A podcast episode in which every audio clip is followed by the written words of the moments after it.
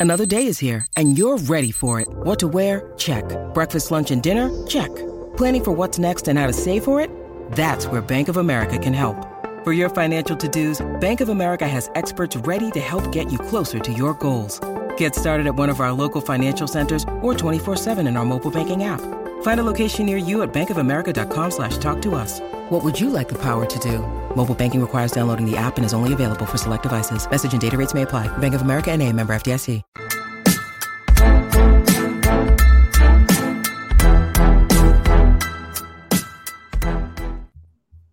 Hey everyone, and welcome to the Wrap Up Live. This is the official Raptors Republic live post game show and podcast where we recap and we talk about the latest Raptors game we all just watched. And tonight, that happened to be the Sacramento Kings.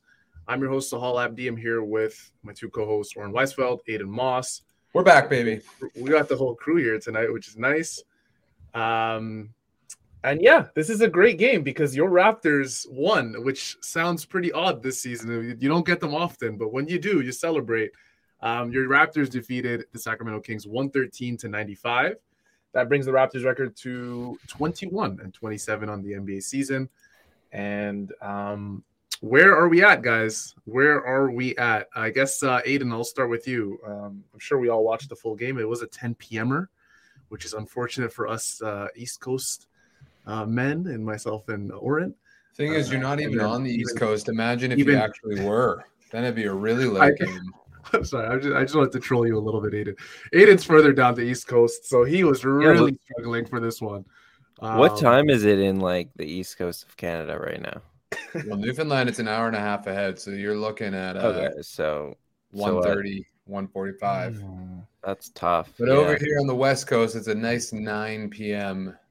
That was the Perfect first game time. in a long time where I feel like I didn't either yell at the TV in complete like frustration slash confusion or feel sweat running down the, s- the sides of my body in anticipation of this game collapsing. Um, so that was refreshing.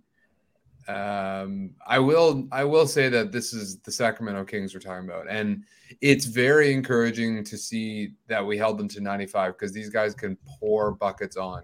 But number one offense in the league. What's Just that? saying. Number one offense in the league. That's right. So there is something to be said for that, and we can get into the defense. But the 118 is like, it is what it is against against Sacramento. 113. Yeah. 113. I can't read. Oren, uh, what I- did you what did you like about this game? 18 point win for the Raptors. What did you think? Well, I was gonna say, unlike Aiden, I was angry at, at points during this game What? because because the Raptors pissed me off. It's like you play like this every three months, and it's like, why can't you play like this a little bit more often? Uh, it's just like this is kind of what we expected the team to look like coming into the season, and we just haven't seen it at all. So when they do it, when they have this defensive performance like this, where they literally look unstoppable, they had one against the Spurs this season too. Early in the season, I felt a very similar way during that game, where it's just like, oh, this team is completely overwhelmed with the Raptors' size. The Raptors are are moving the ball really well on offense, um, doing a lot of good things, and it's just like so frustrating for me because I'm like, why can't you guys do this a little bit more often? Um, yeah, like you have the talent to. It's pretty clear when you do it in, in these games against again the number one offense in the league and the Kings. Yeah, strangely enough, this is a game where the Raptors only went eight deep. Um, you guys could see it on the box score, but if you're listening to our podcast, the three players that came off the bench uh, tonight were Chris Boucher, Juan Hernangomez, and Precious Achiuwa. Um, two of those three players, uh, I believe, had scored over 15 points. Precious uh, and Chris Boucher were extremely, extremely efficient off the bench. They combined to go, here we go with the quick math 16 for 23 in this game. I don't know exactly what that percentage is, but I would assume it's somewhere in the 60 to 70 range. Um, yeah, it was incredible to watch not just the starters actually share the ball, um, especially late in the game. You know, I tweeted out and I did this. Yeah. I did this as a joke, and it was one of those things where it was like I win either way because either I'm right or the Raptors win. So like I win, I win either way. And what I tweeted out was that here this is about five or six minutes left in the game. I tweeted out here comes the point in the game where the Raptors forget how to share the basketball, something along those lines. I don't remember my exact tweet. Don't worry, I'll Um, pull it and, up. And, the, it and the shot quality just drops drastically. I mean, we've seen that all season long for the Raptors. Um, Why Don't, don't, mind, don't mind the What picture. does he have to do? What's it? Yeah. What's the tweet? It was just it was just the mood that I that I felt like I was in. Time for the Raptors to deliberately drop their shot quality to such a standard. I don't know if you should have put this on uh live just because That's a- uh, It's okay. It's That's a okay. classic Sahal tweet. Like it's Yeah, so it's it's a, a long, long sentence. I don't really follow what it. yeah, the picture. Uh, time for the Raptors to deliberately drop their shot quality to such a standard that allows the Kings to waltz back into the game, let the games begin. So I was expecting, you know, the Raptors to do what they've done all season long and uh, play great leading up to the last six or so minutes of the game. Um, where everything just uh, falls apart, but they didn't, and they shared the ball, and the starters looked great, and the and the bench was super efficient, and um, I don't know, I was shocked, uh, Oren, that that we only, I mean, Nick Nurse only went eight deep in a game like this where you're on a Western Conference road trip. But Yeah, but no, let's be Sorry, positive you're first. surprised. Let's be positive first before we criticize uh the the decisions cuz I speaking of tweets, I was just going to say Mm-hmm. um I tweeted at the end of this game when Pascal dove on the floor and got a jump ball. Yeah, that was nice. The game was already out of hand. Like it was an 18 point game with like less than two minutes left. But it just kind of showed like even if the shot selection did falter a little bit, like we're so used to seeing recently, the defense was, you know, they had like they just kept turning them over even down the stretch, which doesn't really typically happen the way teams play ISO ball down the stretch. So I just thought the defense too, just the way they were jumping on the ground, the, the effort they played with today. Like, let's talk about the defense because some of the rotations they were making, just their kind of off ball positioning and stuff. It was just so crisp and it confuses me again. I get that it's a good matchup against the Kings for the Raptors in a lot of ways. Um, but I felt like we saw a lot of good little defensive things that we're just not used to seeing consistently. Yeah, um, I mean, when you force the the number one ranked offense in the league to 19 turnovers, and I'm not even, you know, I'm gonna be totally honest with you guys. I think seven or eight of those turnovers came in a span Sabonis I had believe- nine too. Yeah, it's a Yeah. career high. And I Oh, wow. wouldn't have known that until I forgot who it was. Someone tweeted that he, I think it was Blake Murphy, tweeted he was trying to go for the uh the double double with Mm. points and turnovers. I think single double is what he called it. or He didn't get like either. that. But, um, he also, and this is this is these are the type of little tidbits you get when you watch the other broadcasts. Um, the Kings. This is I think Sabonis. He broke a 23 game streak, uh, double double Double-double. streak. Yeah. Hmm. Uh, Um, Matt Devlin and talked he- about that too, pal. Oh, did he really? Okay, yeah. I mean, sometimes you get kind of tired of Podcast it. is really good though. I love I love Devlin and I love Armstrong, but then sometimes you just get Yeah. tired of the Alvin. homerism, right? So got to switch it up sometimes. Um, Yeah, yeah, the- big big game for the defense for sure. the defense was everywhere and they had their hands on in a lot of the like passing lanes and driving lanes and um I don't know nothing really stood out I was trying to figure out like what I saw Samson tweeted that they you know they do well against like the type of bigs or running teams that run offenses through their types of bigs but it it was curious to me that they just seemed so much tighter um Mhm. and and and Sacramento passes the ball really well. They, there was a couple of unforced errors, like it wasn't all because of Toronto, but just generally they were able to kind of stay with stay within their rotation, stay within their cycles, which is atypical of this team this year. It seems that like no matter what, something breaks down.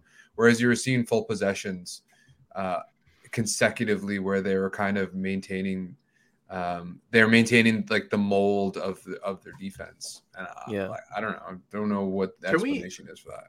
Can we talk I- about? uh Sorry, Oren, you can go ahead because I feel like you're going to expand on that point a little. Well, I just want to keep talking about the defense. So, Yeah. w- w- were you going to say something off that? I wanted to I wanted to mention a player in particular who I feel like since his, he's rejoined the Raptors, Raptors have just looked uh, much much better offensively. Their bench has um, has looked fantastic since Precious Achiuwa has returned. You mean Um, defensively, right? He defensively You he's uh, looked he- he's looked awesome too. But I mean, Precious is one of those guys. We say it I mean, all the time. He's one of those guys on, on offense where you watch him, you're going on that possess on a particular possession, you're going, what the hell is he doing? And then on defense, it's a big block or it's a big steal or you know it's a great defensive possession versus a guy like Sabonis. So um, yeah, Precious looked absolutely amazing in a game like this. Other than Siakam, I think bailing out the Raptors with a couple, um, or I should say, a few really really good offensive possessions where it was just an isolation game at the top.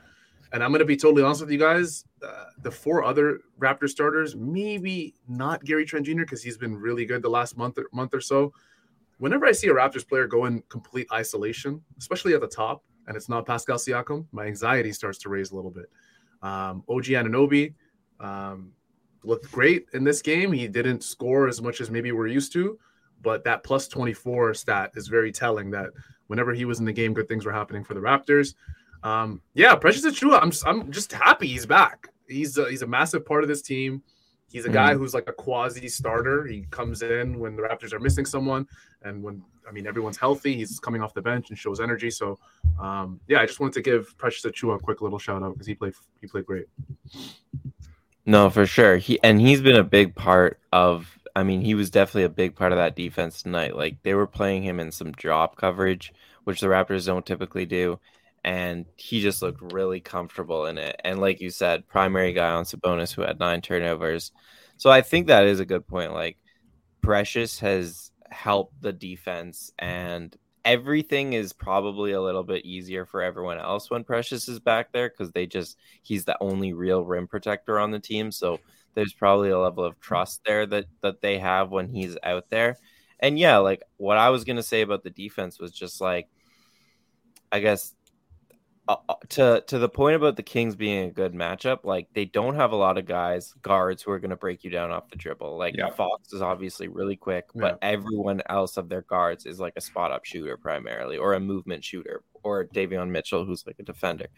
Um, so that favors the Raptors who don't have a lot of great quick point of attack defenders, and and, and so in that way, it is a good matchup. Their their bigs can match up Sabonis size for size four offensive rebounds only for the Kings tonight. So that was a big thing too that they did was just not give up any offensive rebounds and close possessions. But yeah, like I, I, I don't have an explanation for it either in terms of the way they were rotating, the way they were trusting each other, the way that yeah, guys just were making the right reads off the ball every time and with the help and when it was coming, where it was coming from, where the next rotation was.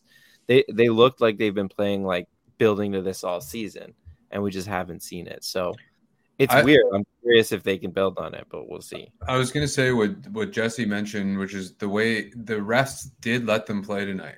Like yeah, and, and it, sure. it's it's honestly one of the few NBA mm-hmm. games I've watched this year where where I don't actually remember getting mad about the calling in any large uh like swath of calls. There's a couple of frustrating ones, but it's true. Like the, it was a really physical game, and we out physicaled Sabonis, which I think is another part of this too. Is that like he's usually the dominant force on the floor uh, and the strongest guy, and and and and I think that attests to what we're kind of seeing, but can't really like put our finger on or measure. Is that like we we were more physical as a whole as a team, and mm-hmm. kind of like put our uh, put our stamp on like on that end of the floor, right? And and to your point, Oren, of guys not really attacking, there's not really a lot of strength on this team other than Sabonis. So like being able to outlength them and outstrength them, mm-hmm. um, and like have the refs kind of support that really like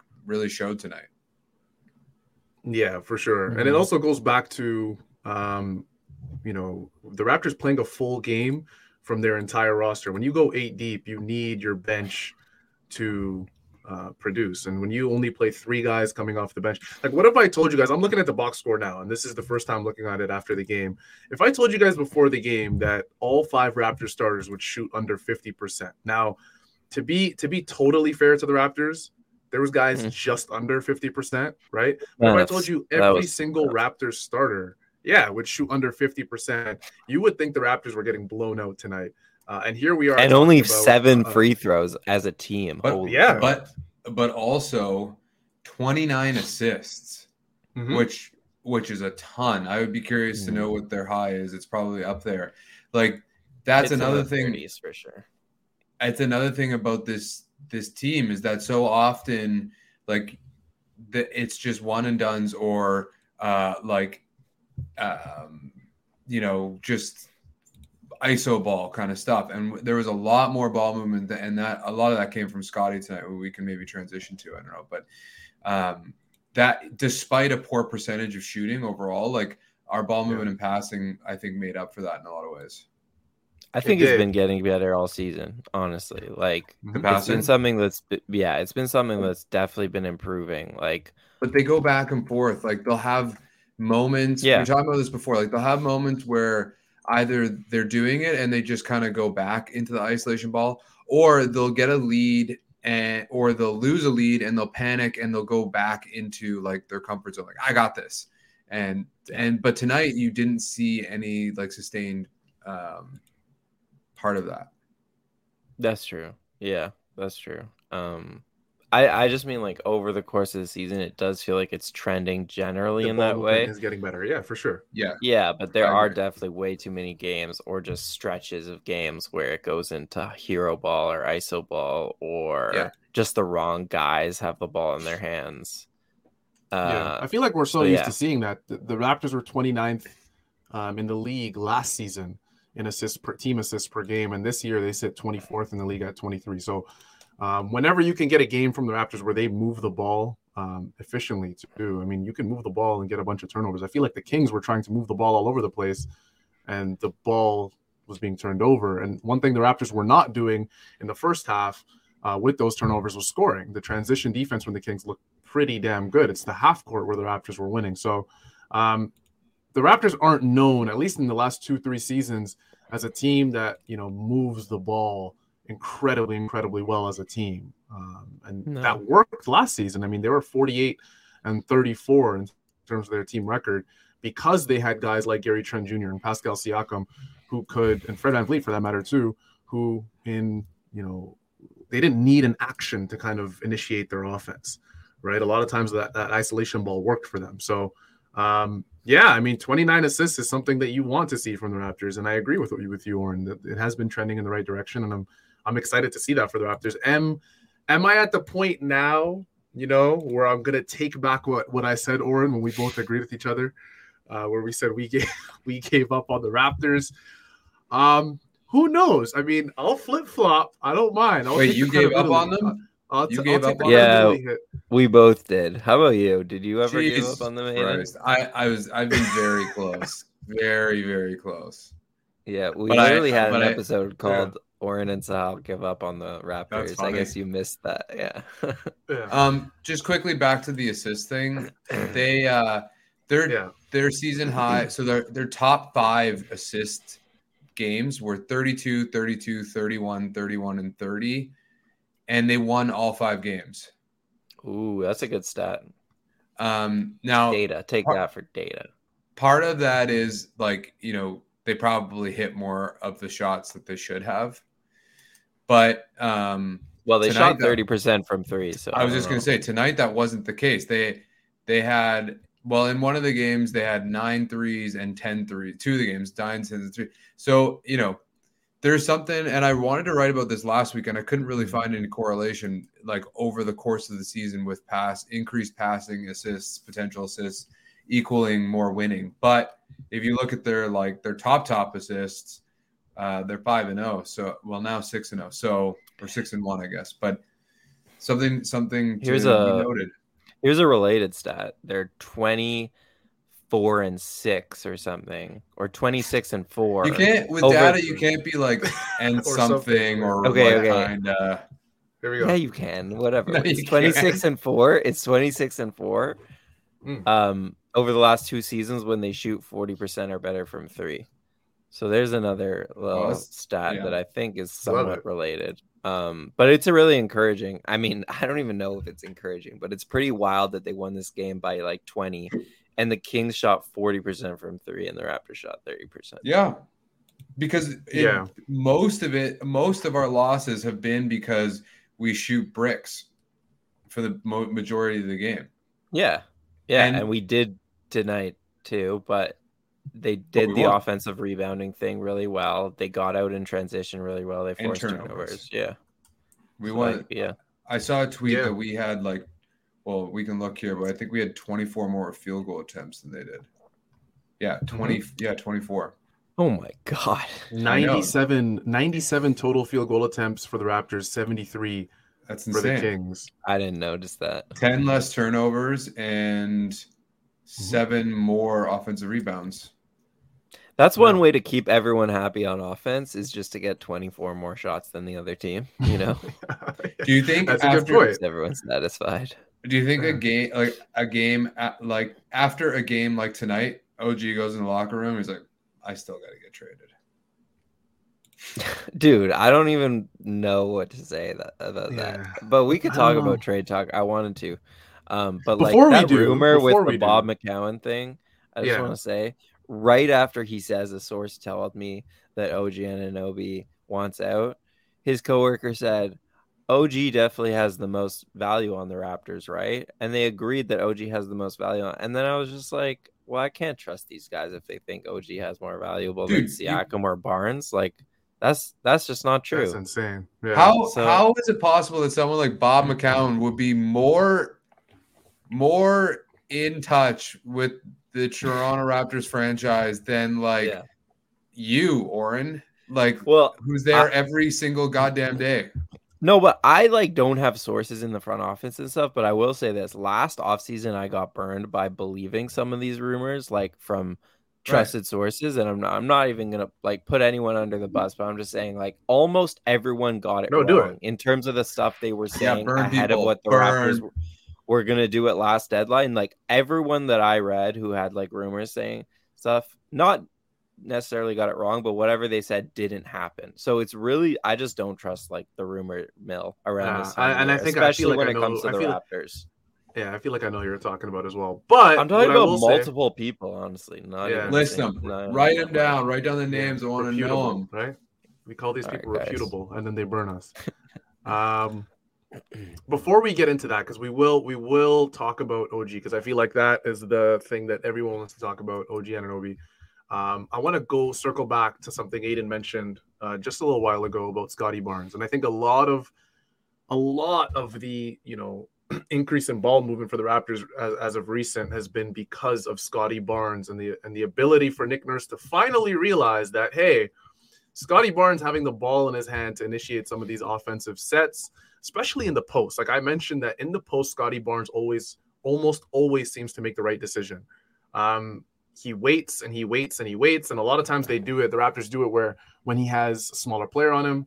Kevin Huerter was on Scottie Barnes on the right elbow uh, in the fourth quarter, middle of the fourth quarter, and immediately Fred VanVleet found him, relocated to the top of the three, and as soon as Scottie felt that double team coming, somehow from I think behind him, uh, Fred VanVleet was wide open for three. Uh, the Kings were too late. Fred VanVleet hits it. Yeah, I mean Scottie Barnes 10 assists. You don't need Scottie's become one of those players where I mean he has been one of those players for quite a while where you don't need him to put up 15 20 points um, to look like he he he is making a major impact in the game. He had 7 points tonight. He was a plus 22. He had 10 assists, 6 rebounds, 2 steals and just a single turnover in 38 minutes. So um, yeah, Scottie has a lot I think to do with the Raptors efficiency on offense. He was excellent. Uh, like that, I've been advocating forever for Scottie and Gary to lead this bench, and like it just maybe Scottie wasn't ready for it, but he certainly is. You can see this the dynamics of this team transforms when both Pascal and Freddie are off the floor, right? It's no Yeah. longer iso ball. It's something completely different. And they they they really only need to break even with these units, right? Like that's all we're, we're really asking for. Um, but they can be so much more, especially as Precious continues to blossom. Gary even has room to operate, and then Scottie's just this fulcrum point at like every p- spot on the floor where he can literally pass to anybody from anywhere to anywhere. Like some of the passes tonight were insane. He, the one where Boucher I think got blocked by Huerter was crazy. It was like uh, at it was from the top of the three point line at Boucher, kind of above Huerter, and then Boucher kind of bobbled it or whatever. But um, I think they got to run with this, and I think, um, yeah, They got to run with it because I think it's the only way we're going to get these guys under 40 minutes a night. yeah. Uh, Oren, what did you think about Scottie's game overall um, and how maybe the box score doesn't tell the full story? Because I feel like a lot of people, the first thing they do in a rap when the Raptors win or lose is they go, oh, how many points did this guy score? How many points did that guy score? And they see Scottie with seven points. But um, watching the game, you realize he was definitely one of the most important Raptors by quite a margin. Yeah, I, I still want him to be more aggressive as a scorer. Like he only took eight shots and scored seven points, and he had opportunities to to like he was really looking for his teammates tonight. Mm-hmm. And I guess that's what you guys are saying. Um, yeah, like he's been in a good role recently. There's definitely a balance to find there. I feel like a team like the Kings um, isn't going to be as smart about making Scottie a scorer as good defensive teams are. And like against good defensive teams, he has to be more aggressive and take it to the rim and demand double teams in the post so that there's actually opportunities to pass it out, right? And like that's what I we've seen over this past little stretch is that he has been a lot more aggressive. I yeah. think tonight tonight wasn't a good example of that as a. He didn't need to be, you know, like, and I like yeah. that. I, I I don't like that it sometimes just seems like he's being timid, but I do like that he can change the like he almost goes from like manual to automatic or whatever, right? Like for he completely changes the way he operates. Yeah, mm-hmm. for sure, especially like in the second halves usually. Um but oh, yeah, I saw Phoenix posts earlier, but now they paid 2 bucks we have to address it ASAP, Rocky. Phoenix, Phoenix one of the one of the one of the best okay, but friends. We'll get to your question. Well, uh, no, but he, he paid to get at the front line. We got to address it. All right. Well, yeah, that's a, that's enough on Scottie. Anyways, Phoenix plays E. Thank you for the donation. He says you, OG, OG Anunoby for Dyson Daniels and Trey Murphy and filler, which I assume means picks too. Who says no? Any of you guys? Yeah, like let's let's talk about trade. Orleans, we can start with OG, but but yeah. If I'm if I'm New Orleans, absolutely not. Yeah. Well, I, there's no like explanation of the picks. Let's say two first round picks. No, no, two's too many. I'd say one and then a salary. I think filler is salary filler. Like you need to get to OG's number. So it's like for people for people who don't watch Gary the Pelicans Temple, often. No. From what I from what I've heard, Dyson Daniels is a is a prospect Monster. that they are extremely happy with. Like, yeah. and Trey Murphy were, would also help the Raptors a ton because he's a six foot nine shooter who actually really shoots threes. I I actually think that this is off topic entirely, but I actually think New Orleans should think about trading Ingram and keeping these young wings. It's kind of like they're all on like really small contracts. They all have so much room. Why grow. would they trade Ingram though? Because he doesn't really like Zion. You saw Zion with Ingram out, and he was completely destroying. Yeah, but teams. Zion with Ingram in was also destroying teams yeah. earlier in the season. I just think you can get a, a, lot more for him, and then keep your depth with all these young guys. But, but hey, I'm a wild GM man. I'll trade anybody, and, that is wild. no one's well, safe. Dude. Well, that reminds me of like the people who think the Raptors should trade Siakam. Like that feels like a very similar idea to me. Well, they also have CJ McCollum, which I think is like the like part of this too. Is that I don't know. All right. Well, yeah, let's talk about OG because he was in the rumor mill today. Bob McCown obviously said that he wants out of Toronto. Um, I think I don't know if he was in the rumor mill for anything else, but people obviously seem to think that he's a likely name to get traded. Oh, Bruce Arthur said a team had previously offered the Raptors three first round picks for OG Anunoby. And Grange um, reported that an insider said they're worth a S load of stuff.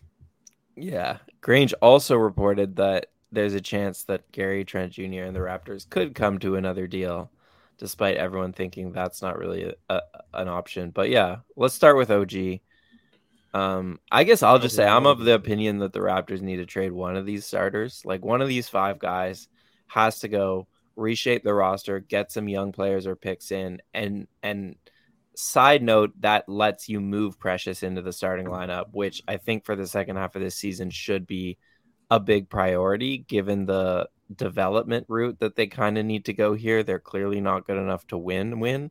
And I think a half a season of Precious starting at center would help. So I'm of the opinion you got to trade one of the five. I don't know if you guys have any thoughts on OG. No, I'm I'm, with you. I'm I'm I'm, Oh, go I'm ahead. with you. Go Go ahead, ahead, sorry. Aiden. No, you go. I was gonna say no. You go. No, I was gonna say um, I have gradually this season became more and more open to the idea of trading OG and Anunoby, and that's not necessarily because of of OG himself, but I think just more or less has to do with I want to see a change. Like I want to see um, the Raptors add more young talent to this team. I feel like this team is has everybody right now currently um, in their prime, which isn't a good look for a team that sits 12th right now in the East. Um, but this is the first time in, in, a, in quite a bit where I'm looking at the Raptors roster up and down. I'm saying, other than Scottie and Precious, there's no real young talent worth being excited about on this team. I mean, if you look at the former iterations of the Raptors team, you had Norman Powell and you had Fred and you had Pascal and you had all these young players. Um, I wouldn't mind a, a trade that you know included uh, two pretty good prospects or a very good prospect and a couple first round picks. I wouldn't mind it at all. I think something needs to change, and it's not just OG. I mean, Gary Trent Jr. is one of my favorite. I was ex- so excited when the Raptors first acquired him. Um, Duke Blue Devil, salute. Um, but Oh, Stop it, Aiden. Just stop. Let me get through this. Let me get through this. Um, I love Gary Trent Jr. a lot on a personal level for this team. However, you love you love him on a personal level. absolutely. I mean, yeah, I'm doubling He is- down. He does seem pretty cool. He does just as well too. Um, where was I? Girls love him. Sorry, Girls love Gary. I, Um, I don't blame him. He's a handsome guy. Yeah. Yeah, what I'm trying to say is I'm okay at this point with Gary going. Um, just if the package is right. If Fred's gone, Fred's gone. Like if the package is right. I mean, the Raptors they do not. They, I mean, s- taking away this game right here for the Kings, they do not look great this season. Something has to change for this team, and I think now is the time to maybe open up opportunities for a guy like Oren mentioned, Precious Achiuwa, who's looked fantastic um, this year. I also want to see this team stylistically change a little bit more. I mean, we've been asking for a center for how long? Something needs to change. This team needs more uh, rollers to the rim, guys who could finish at the rim, guys who could protect the rim, um, and young talent. That's that's what I'm all about. Um, you give Masai Ujiri a bunch of first round picks, and hey guys, we may be, it may be 2019 uh, before we know it sooner rather than later. No. Okay, we're gonna address this, but quickly, I want to give my two cents on OG. I'm gonna be writing about this on Friday, so whatever. But I think he's first of all the young guys you did miss, other than Precious and Scottie, are Gary, who's 23, and OG, who's 25, freshly 25. And I I, just want to say for the record, I have not left Banton Island. I'm still there. Yeah, yeah, Okay. that's fair enough. I think OG is virtually untradeable. Like unless he actually wants to leave, I don't think there it makes any sense to trade him. And part of the argument I have is if you can literally go down every single team that wants to be in the playoffs this year or that is on the verge, like a Oklahoma City, and they need an OG. Like his value is like is or his stop his skill sets are very rare in this league. And I think like he's super young, he's on an excellent contract. There's no reason why we can't re-sign him and run him along guys like Scottie and Precious, whose development is going at a much faster rate than OG. So it's not like he's that much older. Um, and so I just don't unless he wants out, and or unless you get a package where it's Dyson Daniels and Trey Murphy and two first rounders or something like you can't turn down. I don't think you trade him. I just don't think it makes sense. I'll I'll play devil's advocate to that argument, but Okay. first let's get to Max Pasemko, who who gave us a nice donation. Thank you, Max. Thank you, Max. Let's Shout all just answer Max. this question. Sure. Uh, z- from zero to a hundred, how sure are you all that OG wants out? None of us have any idea. Is the answer? Um, I will give you. I'll rephrase I spoke to him last week. To how much do you guys think OG wants out, just based on your own brains? Yeah, sure in the colloquial way. I'll say like I think there is a real I'll say 50-50. I don't know. I think there's a I, I think there's a difference between wanting out and not being happy. Like that wanting out is very severe. Mhm. But he is a Klutch client. And they're renowned for having like pushing buttons and wanting trying to get guys out. So I would say I'm 51% sure. Okay. This is also the first time in OG's career where he's not winning, other than that that COVID season.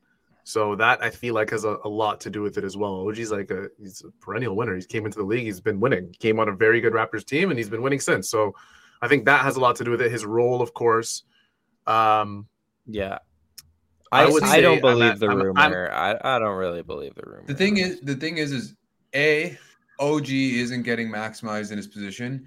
B, if he were to go where somewhere else and get maximized in position, his value would drop. Like I think he like you see what he's doing out there. He's not capable of higher usage, more isolation. Yes. Okay, so this is what I want to get can't at. Do this that. Is, this is what so I want like, to get at. Yeah. I don't blame him for not for being pissed that he's getting looked off all the time. But at the same time, yeah. like if he if he takes on any more of, of an offensive role, like it's he won't it's look gonna, good. It will be ugly. Yeah.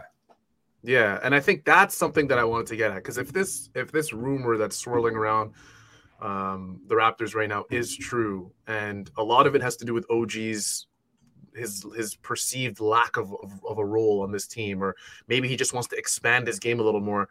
I think we've we've gotten to the point now where, where at least I have where I can confidently say that OG where he is now is just about where his ceiling is as a player in terms of efficiency, in terms of his value. This is as good as it's going to get. And I think that's not a bad thing. Like, we're talking about a guy who may possibly fetch three first round picks, or at least that's the asking price. Like, that is huge. Yeah, that is so, huge. like, his value is enormous right. around the league, and it's even larger in the Raptors' eyes. So, that isn't a diss to OG. Um, I just think His that track coming out he soon. can't. You can't expect to just go to a, a, a team and just you know, be that 26 or I don't know what he wants to be a 25 yeah. point per game scorer on on great efficiency. I've I've watched this guy. I've watched his isolation game all year. I've I've watched his attempts at trying to expand his isolation game. It's He's I watched it tonight. It's it's not a great thing to watch. I'm going to be totally honest with you. He's he's absolutely elite at other facets of the game, but um, for a guy that you know, hypothetically, if this is true, I just don't I don't see how his role can expand and he can be looked at as a better player um, on another team. I just don't. I think where he is now is, is exactly um, where he should be.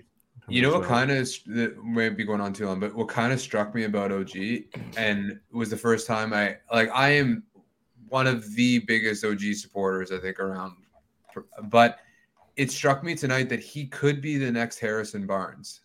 Like Harrison Barnes was like this raw, sick athlete coming out of North Carolina. It's like plays the Warriors. He's incredible gonna, like, grow, prospect. Yeah, yeah, he's going to grow into being this incredible guy. Dallas gets him thinking the same thing. Sacramento gets him thinking the same thing. And he's a good player, but he never became what everybody guaranteed he was going to become just by virtue of his like growth pattern and what he looked like. Blah blah blah. And OG, could, like you're right, OG could be that. He could be at his plateau now. But like you said, that's an All NBA defensive player. Yeah. So yeah, his he's one of, one of the better two way players Barnes. in the league. Like his, for sure, his, better than Harrison Barnes. He's definitely this, better. but I'm, but I understand like the, the, analogy. I get sure, it. Yeah. yeah. yeah, Um, I kind of agree that like this is not his ceiling ceiling, but like this is the type of player he's always going to be. I don't think he'll ever be an on-ball primary creator. I don't think like he's shown enough to warrant any confidence in that really. And he's been given opportunities, especially when guys have been injured. So that's where I'm at with OG. Where I disagree with you, Aiden, about him being an untouchable is like this team needs a restructuring to me. I'm not like out on Vision 6 9, but there's a fundamental restructuring that has to happen where rim protection is brought in, shooting is brought in, and and guys that can pressure the rim and, and handle the ball. Like there are certain things that have to be brought in, and OG is the piece that will command the most on the market, other than Barnes and Siakam, who I just wouldn't trade. True. And so that's why I would considering it, it is is the Raptors are in a position this trade deadline where it's a seller's market by all accounts. Everyone's in the playing game. Everyone's interested in OG. It just seems like he's the guy who they could drum up a bidding war for True. and reshape the roster basically um, by by like whether or not whether it's a pick space passage or a young players package, you can then use those picks to get guys who fit your what you're trying to do here and it would be tough to lose OG. But yeah, I I just remembered that like I was listening to Pound the Rock. They had a really good episode uh, with Trillbro dude, who is like a Sixers guy, funny guy, and one of them pitched an OG for Tyrese Maxey deal, and that seems a bit dreamy to me as a Raptors fan. It's like, why would they give up Maxey for OG? But Maxey's coming off the bench for the Sixers, and basically, I, the sense I got was that the Sixers really want a three and D wing, and that Maxey doesn't entirely fit I'm what they do trade. right now. But really, I as a Raptors fan, I would do that trade. Like, I, I would not. You don't like Maxey? I just feel like that's what we need. We need a quick guard who can put some pressure on the rim. Um, I just don't like. I just don't like small, thin guards who can't play defense. Like I'm not. I'm not interested. Okay. I would be because yes, your defense takes a real hit, but you you restructure the team. Obviously, you have to trade I Fred or Trent. I agree with Can I that point. something? I agree with that point. I just don't think Max. I like Maxey a lot, and he's really do too. young, and he could get better on defense. He has the size, at least. So, yeah. I do too. Uh, where I stand on that is if we trade OG, I do not want to see him anywhere near this division. Look, it was already tough enough to watch 76ers games in general, even when they face the Raptors. Yeah, true that. Uh, but if we watch them and they unleash OG on us, and that ends up being the one guy that can slow down Pascal Siakam in this league, the regret I will have, no matter how good Tyrese Maxey plays for this team, will be immense. Yeah. Especially because I feel if the the, Raptors make a, a magical playoff run and they somehow run Yeah. into the 76ers, whether it's this year, next year, or the year after, and OG's there. oh Lord. Yeah, that's kind of how wanna I feel too, in terms of like that all makes sense to me, and I think I would really look to do that at the deadline if I'm the Raptors. Again, I would trade at least one of the core guys. But Mm-hmm. then I think like, okay, the next championship iteration of the Raptors, like it, you kind of need an OG. There are ways to get them for cheaper who are slightly worse, and like it's possible to get a really good three and D player, but it's not easy. And like the Raptors would have to fill that hole That's somehow, and that's, That's a tough hole to fill. that's every team feel. needs that. it doesn't. Whatever the restructuring is, we're immediately going to need an OG. We will, but there are cheaper, worse OGs, and you just kind of hope that it's enough.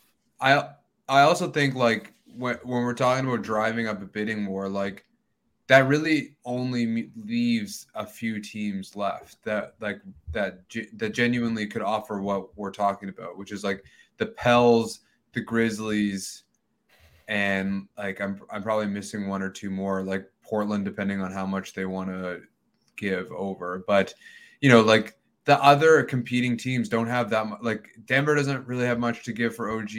No, Lakers there's a don't. lot if you get don't. creative. If you get creative, just like the Maxey example, like I've I've also thought about like uh Denver if they're scared of Porter Junior's Oh, yeah. uh, talked history of medical injuries. Oh yeah, well if they're willing to Would trade they Porter be interested?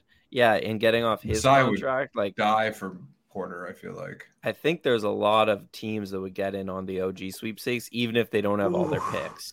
Denver on There's other OG would look. I mean, sorry, OG With, on De- with Denver Aaron on OG. Gordon, that OG I also Yeah, think yeah. Gary makes Wow. sense for Denver, if not OG. KCP um, is insulted by that. It would I- more only be in, guy- the, in the Porter spot. I agree with you with the restructuring, and the only guy I, I really feel like I'm ready to move on with is Freddie. Oh, I thought you were gonna say Gary. Can we can we get to this at some point? This is another rumor that has been going on. Um, Yeah. but you make your Freddie point first, and then we can get to Gary. Freddie's a really good player. I'm really nervous to sign. Like based on what we've seen over the last year, I'd say mileage seems to be something that is like growing, and I could be wrong, and there could be something nagging that'll go away. But it feels like mileage is starting to build with him, and I don't really want to like sign him to a max for another four years, worried that he's going to burn out in the next two or three. Um, I also feel like when I'm watching him play, even though he's fantastic at times, it does his game does feel more dissonant to the rest of the Raptors than most anybody else. Even Gary now, like I feel like Gary has fit more into our offensive scheme, even though our offensive scheme kind of well, our offense has been pretty good lately, more so than Gary, or more so than Freddie. And uh, so yeah, I just I think like now would be the time we could drive up a, a mini bidding war for Freddie. Uh, I think there's enough desire out there for a dependable shooting, def- like somewhat good defending point guard. And um, yeah, so Fred's I been think, playing. He's been playing great recently, uh, Aiden, Yeah. which which may help your point even more. May drive up his price a little bit more. I'm I'm personally okay with Fred. I mean, like I said, I'm on the fence with with both with Fred, Gary, and OG. If the price is Mhm, right and you're getting a haul for any three of those guys, I mean, move move them. Fred in the You're last trading five all That's how I feel. That's kind of how I feel too. you trade all three. No, no, he's saying No, no, whoever no. fetches the best deal, Oh, yeah, and it, Fred in the last five is going to games. fetch the best. No, like relative, relative deal. Do you guys think that maybe Fred is starting to reach a point this season? Because I was going to mention the last five games, he's at 28 points, 6.6 assists, four rebounds, two steals, a block. But I think the most um, encouraging part is that he's shooting 48% from the field and 44% from three. Um, do you think Fred maybe is starting to turn the corner where you feel a little better than you would some of the other Raptors core guys? Yeah. Okay. Like for Fred, it's really hard for me to distill what's injury related and what Yeah. was just a bad start to the season. But my thing is this like, I, again, I would probably trade whoever gets you the best deal. Like if if Gary tells you I'm willing because a lot of my analysis has been based on the idea that Fred is more likely to re-sign in Toronto and you can't risk losing any of those guys for nothing. But if Gary indicates that he's willing to sign a long-term deal, Fred is probably the guy who I would rather get rid of. Like in the in the Yeah. next 5 years All whose contract would. I rather Yeah. have? Yeah, it's Gary's. However, I'll say this like I would be scared to be the team that gives up on Fred VanVleet because yes, he's he's dealt with these injuries and stuff, but every single year of his career, he's come back and been better. Yeah. This year, even though the shot isn't going down, he's better than ever in two point range. He's better than ever at the rim, which is still not good. which is still not good, but he's still getting better every year. And it's Yeah. like, do you want to give up on this guy who, and then the three point shot comes back, which I have faith that it will, and and now like I mean, it Yeah, already he's- is. Yeah, he's a really Coming. good player again. Yeah. Um, it's tough. It's it's really tough But- for me, and the defense is the even bigger thing. It's like, is his foot speed ever going to get back to where it was at one point in time? Um, because if not, I just don't know if he can be like a lead guard, a I think the- starting guy. The difference between a guy like Gary or Freddie is philosophically which direction you think this team should be going. Like to your point, should the team be restructuring or should the team be like building on what it already has and just trying to incrementally get better? Because the former is you trade Freddie or OG and you really kind of reshuffle who's this like the central focus of this team or you keep the core and you trade Gary and you hope to turn that into a couple of pieces or like younger guys that that have like longer contracts. Like I think they really are ideologically different questions. Yeah, It's not just what about what fetches you the best. Is all I'm saying. Yeah, that's fair. That's fair. Fred would trading Fred would change the team more than trading Gary would. Usually. Um, and I guess that's what the fear is. It's like, would a big change? Yeah, would it change in the right way or the wrong way? Like, Gary is an easier sell in a lot of ways because not that much is going to change. I guess Precious What is about going to Really, start. really quick, guys. Before, go I was ahead. going to drop a trade. oh no, do it. I love hypothetical. What about it. Freddie for Chris Paul and stuff? I don't understand that one entirely I don't want. I don't want to know. I don't want. because aren't we trying to get younger? Well, you the you hope the stuff is like picks or like Yeah, but I the don't know, Chris like Paul Cam- is, is it's Cameron it's- Johnson. It's probably too much money. I don't know. I just think it's like you keep you salvage this season, you get off the money quicker, or like eventually still, right? He only has one No. more year. someone asked me that they said Chris Paul in a first round pick, and I was like, no, that makes no sense. And then I was home thinking about it, and I was like, ooh, they might be pretty good with Chris Paul. so I don't know, but I Yeah. probably I would want to get more picks in young players because yeah, this year there's real incentive to this year to tank. Like, let's be honest, to move down a few spots. So I don't know if I care as much about getting good this year as I do next year and the and the year after Yeah, that. see, I don't want to stop competing this year. So that's why like the Chris Paul makes sense for that.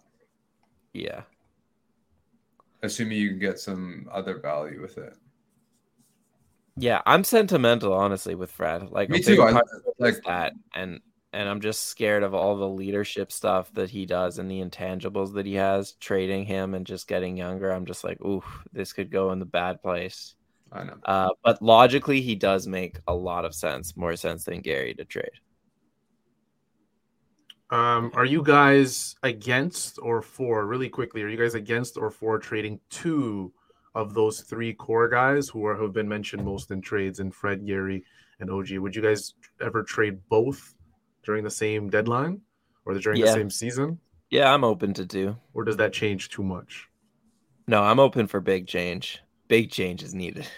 I I would prefer to hold on to OG and let the other two go if we're talking about trading too. Yeah. Let's fair get into some of the comments because once we once we initiate talks like this, we get tons As of long as we don't- thrown at us, trade offers, all that stuff. As long as we don't Um, I know you, you you you highlighted this one, Oren, so I'll highlight it for you. Um, because he's he's I just don't Phoenix- understand the idea of trading Pascal Siakam. Even It doesn't Like, to me. don't. it doesn't even you know when people say like there's another comment in there I think from Lester who said it would take a Gobert package to move Pascal. Like, I like I might be crazy, but I'm not moving Pascal for anything that doesn't involve like a top a player better than him in the league. You know what I mean? Like we're talking a top too, ten like, NBA player. Like if you're not there's talking just John no Morant reason- or it's just Carl not no, the Towns. people the people who say to trade Siakam are the people who have no patience and are like, I'm ready to fully embrace the tank. Even though the Raptors were good last year, like the people who who think trade Siakam are really like tank culture people. People who want to tank just buy like shitty crypto coins. Exactly. It's the same brain. It's the same brain. Tank brain is crypto brain. It's also like um it's Like just how do you how do brain. you watch Pascal's entire season and even like for me he shouldn't even be mentioned in hypothetical trades um or any sort of hypothetical where it's like what would you do if this team approached you with this like I'm I, like, I'm I'm sta- I'm set on the fact that I'm not trading Pascal Siakam until unless the Raptors are getting a player that is objectively better than Pascal back in the trade which is not Uh, going to happen If you're trading, see that's the answer I have. If you're trading Ingram. Pascal, if you're trading Pascal, trade the entire starting lineup except for Scottie. Exactly. it's just you're building around Scottie and you're getting super young Yeah. and Gary.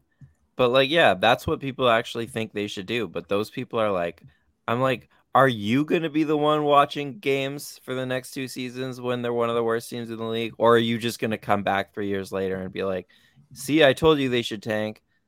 We have to watch these games. All right. we can't go away for a few years and just watch the We're talking like a bona fide all NBA second team player, like bona fide, top 15. who's still getting league, better. Who's Yeah. getting better, who's shown signs of improvement every single year. Like we're talking drastic improvement And- too. And Um, that's another reason why I don't love the fit with Freddie is I don't I do think that like he draws away from Pascal's op, optimal performance and I think taking Freddie away gives Pascal more space to operate, which I think is a good thing. I don't know if I agree with that. I think Pascal has a good two man game with Fred. And they're getting better. They are getting better with the pick and roll and stuff like that. They're both but- really good shooters, so it, it gives Siakam room. But yeah, yeah, I don't Yeah. know where I was going with that. Um, Tank what were we talking about? Yeah, two trades. Two trades is a Should lot we just should we run this all night? Should we just do a marathon?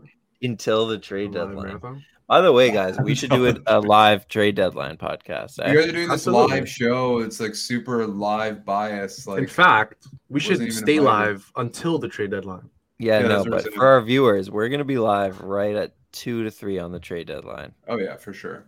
That's Probably like two to five, realistically.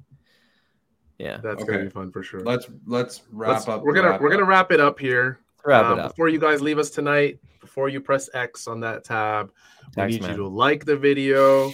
Uh, we need you to also subscribe. My tax man, I'm gonna say it really quick. It's Precious Achiuwa, Oren, and Aiden. You guys could reveal who your tax man is. Um, I'll give it but to I'm gonna go with Siakam. Precious. Shout out to Chris Boucher's two massive blocks. Yeah, Mm. Chris Boucher deserves it too. That's He a great. good That's a great three. All right. our three stars of the night. Thank you guys so much for watching. We really appreciate you joining us on the super, super, super late edition of Wrap Up Live. Like, if you haven't commented, comment, give us all your trade thoughts, and subscribe. Um, this live show is produced by all three of us. And your Raptors tonight defeated the Sacramento Kings, the very good Sacramento Kings, 113 to 95, bringing the Raptors record to 21 and 27 on the NBA season. That was it for myself, Oren Weisfeld, Adam Moss, Golden State on Friday. all- all- yeah, Golden State Friday, another 10 p.m.er, guys. So you'll see us at one in the morning again. Enjoy, have a great night, Oh and uh, sleep well.